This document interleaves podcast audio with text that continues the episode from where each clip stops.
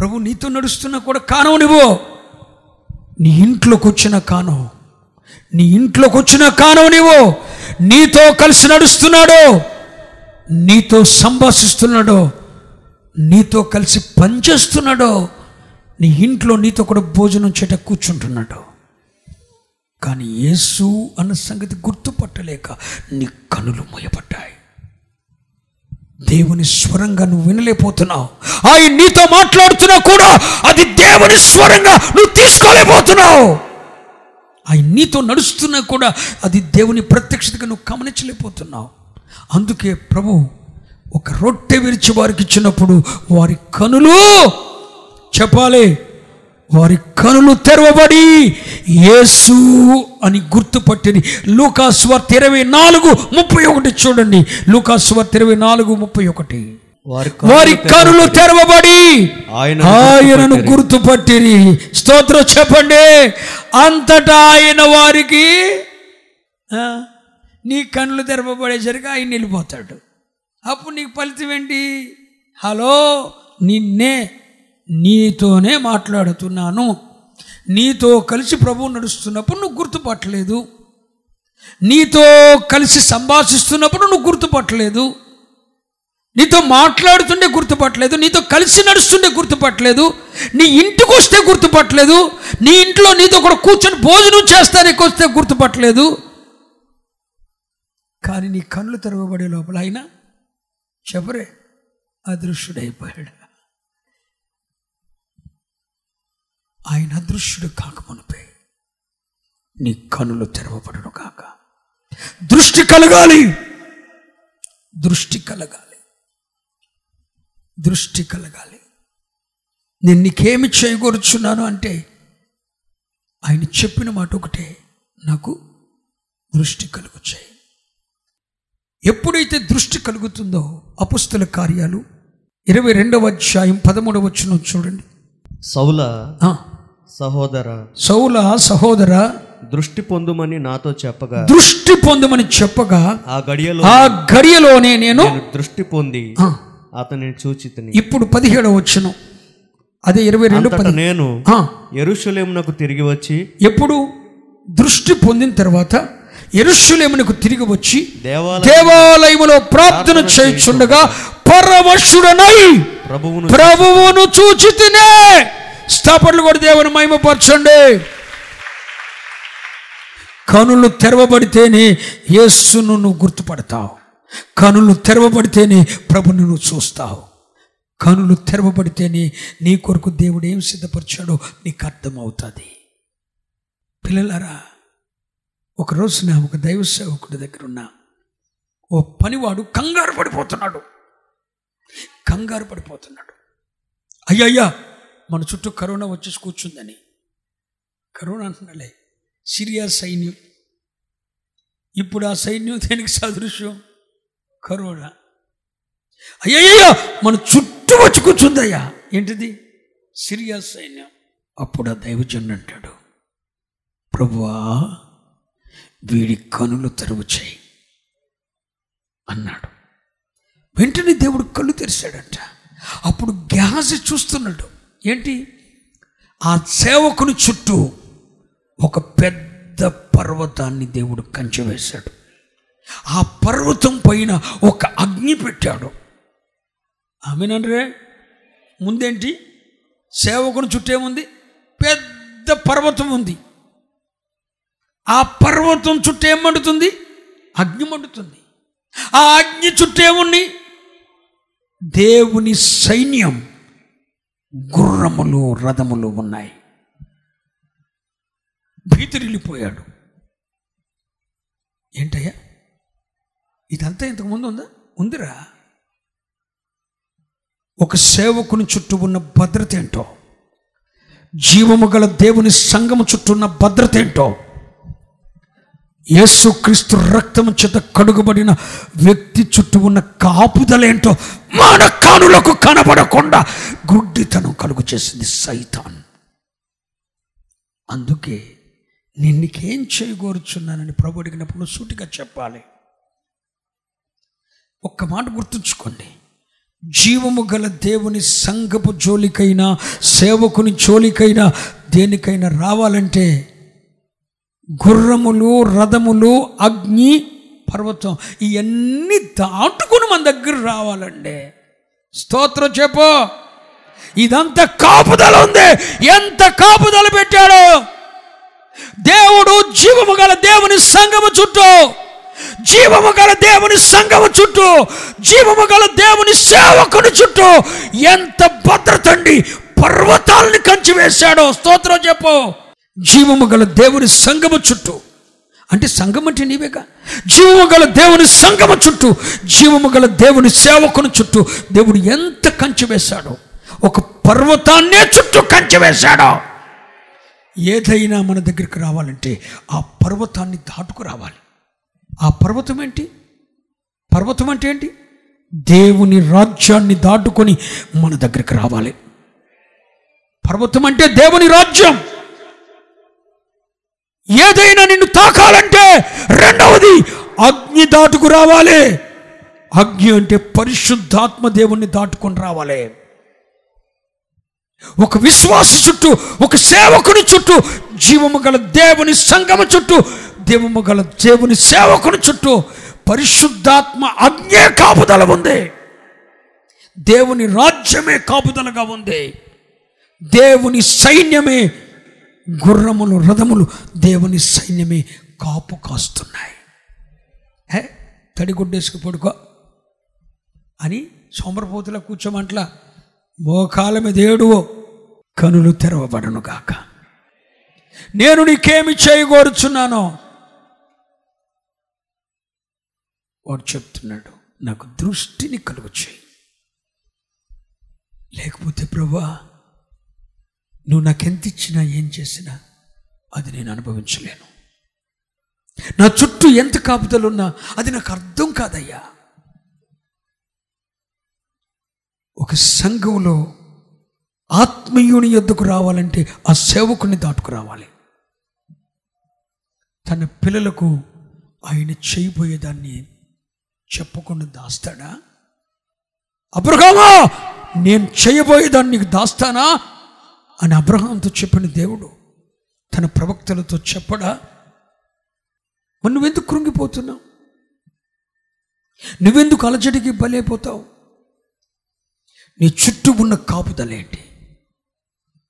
నీకు అర్థం కాకుండా అరే రే, ఒక పర్వతాన్ని దేవుడు కాపలు పెట్టాడే. పర్వతం అంటే ఏంటి? దేవుని రాజ్యమే వచ్చి నీ చుట్టూ కావలి కాస్తుంది. పరిశుద్ధాత్మ దేవుడే నీ చుట్టూ కంచిగా ఉన్నాడే. దేవుని సైన్యం దిగొచ్చి ఒక్క సేవకుని చుట్టూ ఎంత కాపుదలు ఉంటే, జీవము గల దేవుని సంఘం చుట్టూ ఎంత ఉంటుంది? ఆఫ్టర్ ఒక ఎలీషా చుట్టూ ఎంత కాపుదలు ఉంటే, జీవము గల దేవుని సంఘం చుట్టూ ఎంత కాపుదలు ఉంటుంది. అందుకే ప్రభు అంటాడు, సంఘము ఎదుట పాతాలలో ఒక ద్వారములో నిలువని. ఈ శక్తి సంఘానికి, సేవకులకు అర్థం కాకుండా సంఘాన్ని సమాధి చేసేస్తుంది, గుడ్డివాణ్ణి చేసేస్తుంది. సంఘం అంటే ఏంటంటే డబ్బు కొట్టుకొని సందాభియం తెస్తే అక్కడ పోసుకొని ₹4 అదర బెదర చదివేసుకొని వచ్చి హల్లెలూయా స్తుతి మహిమ అయిపోయింది. ఏంటిది? ఆ సంఘం ఎదుట పాతాలలో ఒక ద్వారములు నిలువనేరువు. అది సంఘం యొక్క శక్తి. జీవము గల దేవుని సంఘం ఎదుట పాతాల లోక ద్వారములు మూసు కూర్చోవాలి.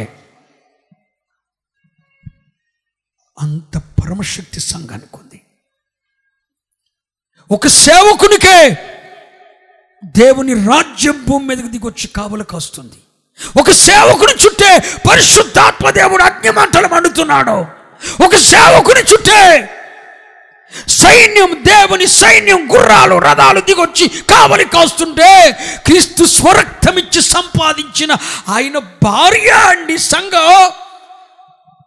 ఈ సంఘాన్ని, ఆయన భార్యని తెగులు చేతులు పెడతాడా దేవుడు? చెప్పా.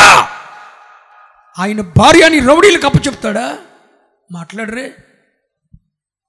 ఎవడైనా వాడు పిల్లల్ని తీసుకెళ్ళి కఠినాత్మలకు అప్పచెప్తారా అండి? అప్పచెప్పండి.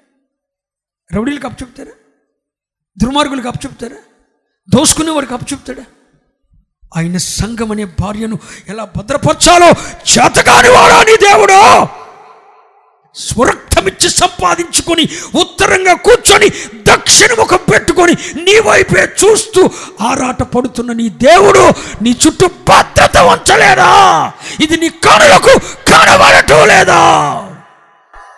గుడ్డివాడా, కనులు తెరవబడాలి. నువ్వు అట్టగా ఉన్నానా? నువ్వు అట్టగే ఉండు, కళ్ళు మూసుకొని అట్టగే కూర్చో. నీకు సిద్ధపరిచిన నువ్వు అనుభవించలేవు. దేవుడు సిద్ధపరిచిన స్థాయికి సంఘాన్ని తీసుకుని వెళ్ళిపోతున్నాడు. ప్రభు నాతో స్పష్టంగా ఈరోజు తెల్లవారుజాము నాతో మాట్లాడినమాట. 7 దినముల కాంతి ఒక్కరోజునే ప్రకాశిస్తుంది సంఘం మీద అని ప్రభు చెప్పాడు.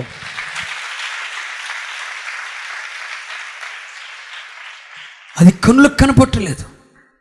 కారణం ఏంటి?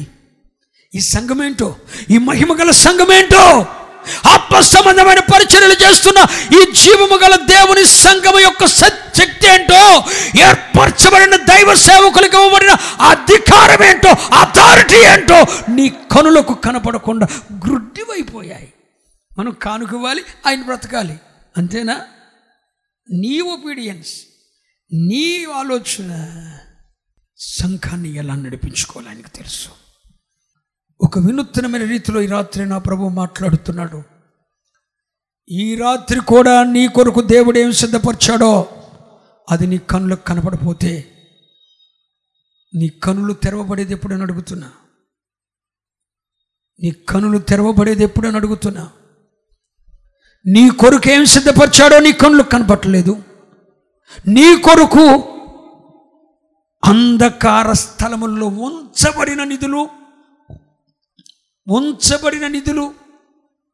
నీ కొరకు అంధకార స్థలములలో ఉంచబడిన నిధులు నీకు కనపట్ల. అంధకార స్థలముల్లో ఉంచబడిన నిధులు నీ కళ్ళకు కనపట్టలేదు. రహస్య స్థలముల్లో నీ కొరకు మరుగుగా దాచిపెట్టినవి నీ కళ్ళకు కనపట్టలేదు. నీ పాపములను శుద్ధి చేసి నిన్ను పవిత్రపరిచి నీతిమంతుల స్థాయిలో పెట్టి నీకు విరోధంగా రాయబడినదంతా ఆ చేరాతంతా తుడిచాడు. నీ పాపములను సముద్ర గాధంలో పడవేశాడు. ఇదే నీ కళ్ళకు కనపట్టలేదు. దేవుడు నీకు ఏం చేశాడో అది ఏది నీ కళ్ళకు కనపట్టలా. నీతో నడుస్తున్నాడు, నీతో మాట్లాడుతున్నాడు. నా దగ్గరికి ఎప్పుడు వచ్చాడు ప్రభు? నా ఇంటికి ఎప్పుడు వచ్చాడు? మా ఇంటికి ఎప్పుడు వచ్చాడు? గుర్తుపట్టే కళ్ళు నీకున్నాయా? నీతో మాట్లాడుతున్నాడు, నువ్వు గుర్తుపట్టలేదు. నీ ముందే ఉన్నాడు, గుర్తుపట్టడం లేదు. నీతో మాట్లాడుతున్నాడు, నువ్వు గుర్తుపట్టడం లేదు. నీ ఇంటికి వస్తున్నాడు, గుర్తుపట్టడం లేదు. నీతో కలిసి భోజనం చేట కూర్చుంటున్నాడు, గుర్తుపట్టడం లేదు. ఒక దినం వస్తుంది, అదృశ్యమైపోద్ది. అప్పుడు వరకు నీ కళ్ళు మూసి కూర్చుంటే ఎప్పుడు గుర్తుపడతావు? రాకడొచ్చి సంఘము కొనిపోబడిన తర్వాత ఆయన మాట గుర్తుపట్టలేకపోతున్నావు. నీతో కలుస్తున్నావు, గుర్తుపట్టలేకపోతున్నావు. నీ చుట్టూ ఎంత కాపుదలు పెట్టాడు. బిక్ బిక్ బిక్ బిక్ బిక్ బిక్ అంట ఎప్పుడు ఉసూరు మీలాగా ఏంట కూర్చుంటూ ఏంట ఏడుపు. ఏ దిక్కులేని వాడనో ప్రభు నీ ఎండ చేరి, కానుక వెళ్ళి వచ్చేసరికి దిక్కులేనోడు అంటావు. అసలు నీ స్థితి నువ్వు మర్చిపోయావు. అసలు నువ్వు ఎవరో నీకు అర్థం కాకుండా చేసిందండి సైతాను. అసలు నీకు ఇవ్వబడిన మహిమ ఏంటో, నీకు ఇవ్వబడిన ప్రభావం ఏంటో, నీకు ఇవ్వబడిన స్థానం ఏంటో అదేమి నీకు అర్థం కాకుండా గుడ్డివాణ్ణి చేసేసింది. ఉసూర్మియ ఏ తండ్రి గర్భాన పట్టారో ఆ తండ్రి యొక్క ప్రత్యక్షతలేంటో మీకు అర్థం కాకుండా గుడ్డివాణ్ణి చేసింది. ఈ రాత్రి నువ్వు ప్రార్థించాల్సింది ఒక్కటే, రాబోతున్న కాలములో జరగబోయే పరిచర్యలో నీ ఒక పాలివాడుగా ఉండబడాలంటే గుడ్డివాడమైన నీకు దృష్టి కలగాలి. యేసయ్య చెప్పిన మొట్టమొదటి మాట ఏంటో తెలుసా? ఆయన గుడ్డివారి కనులు తెరుచుటకు వచ్చాడు. స్తోత్రం చెప్పండి. గుడ్డోని తీసుకొచ్చి బాగు చేయమని కాదు, నీ కొరకు దేవుడు ఏమి ఏర్పాటు చేశాడో, నీ ఏర్పాటు ఏంటో, నీ పిలిపి ఏంటో, నీ స్థాయి ఏంటో, నీ ఏర్పాటు ఏంటో నీకు అర్థం కాకుండా నీ కరులు మరుగు చేసి చూసావా, అది తెరిపించడానికి దేవుడు వచ్చాడు. ఈరోజు ప్రభువు అడుగుతున్నాడు, నేను నీకేం చేయాలి, నేను నీకేమి చేయగోరుచున్నాను. స్ట్రైట్గా చేయొద్దు చెప్పండి. అందుకనే మరొక్కసారి అడుగుతున్నా, మీ సమస్యల గురించి నేను అడగతలా, నేను నీకేమి చేయగోరుచున్నాను, చెయ్యెత్తి ప్రభుతో చెప్పండి, నేను నీకేమి చేయగోరుచున్నాను. పెగ్గే చెప్పండి, 3 సార్లు చెప్పండి, 3 సార్లు చెప్పండి.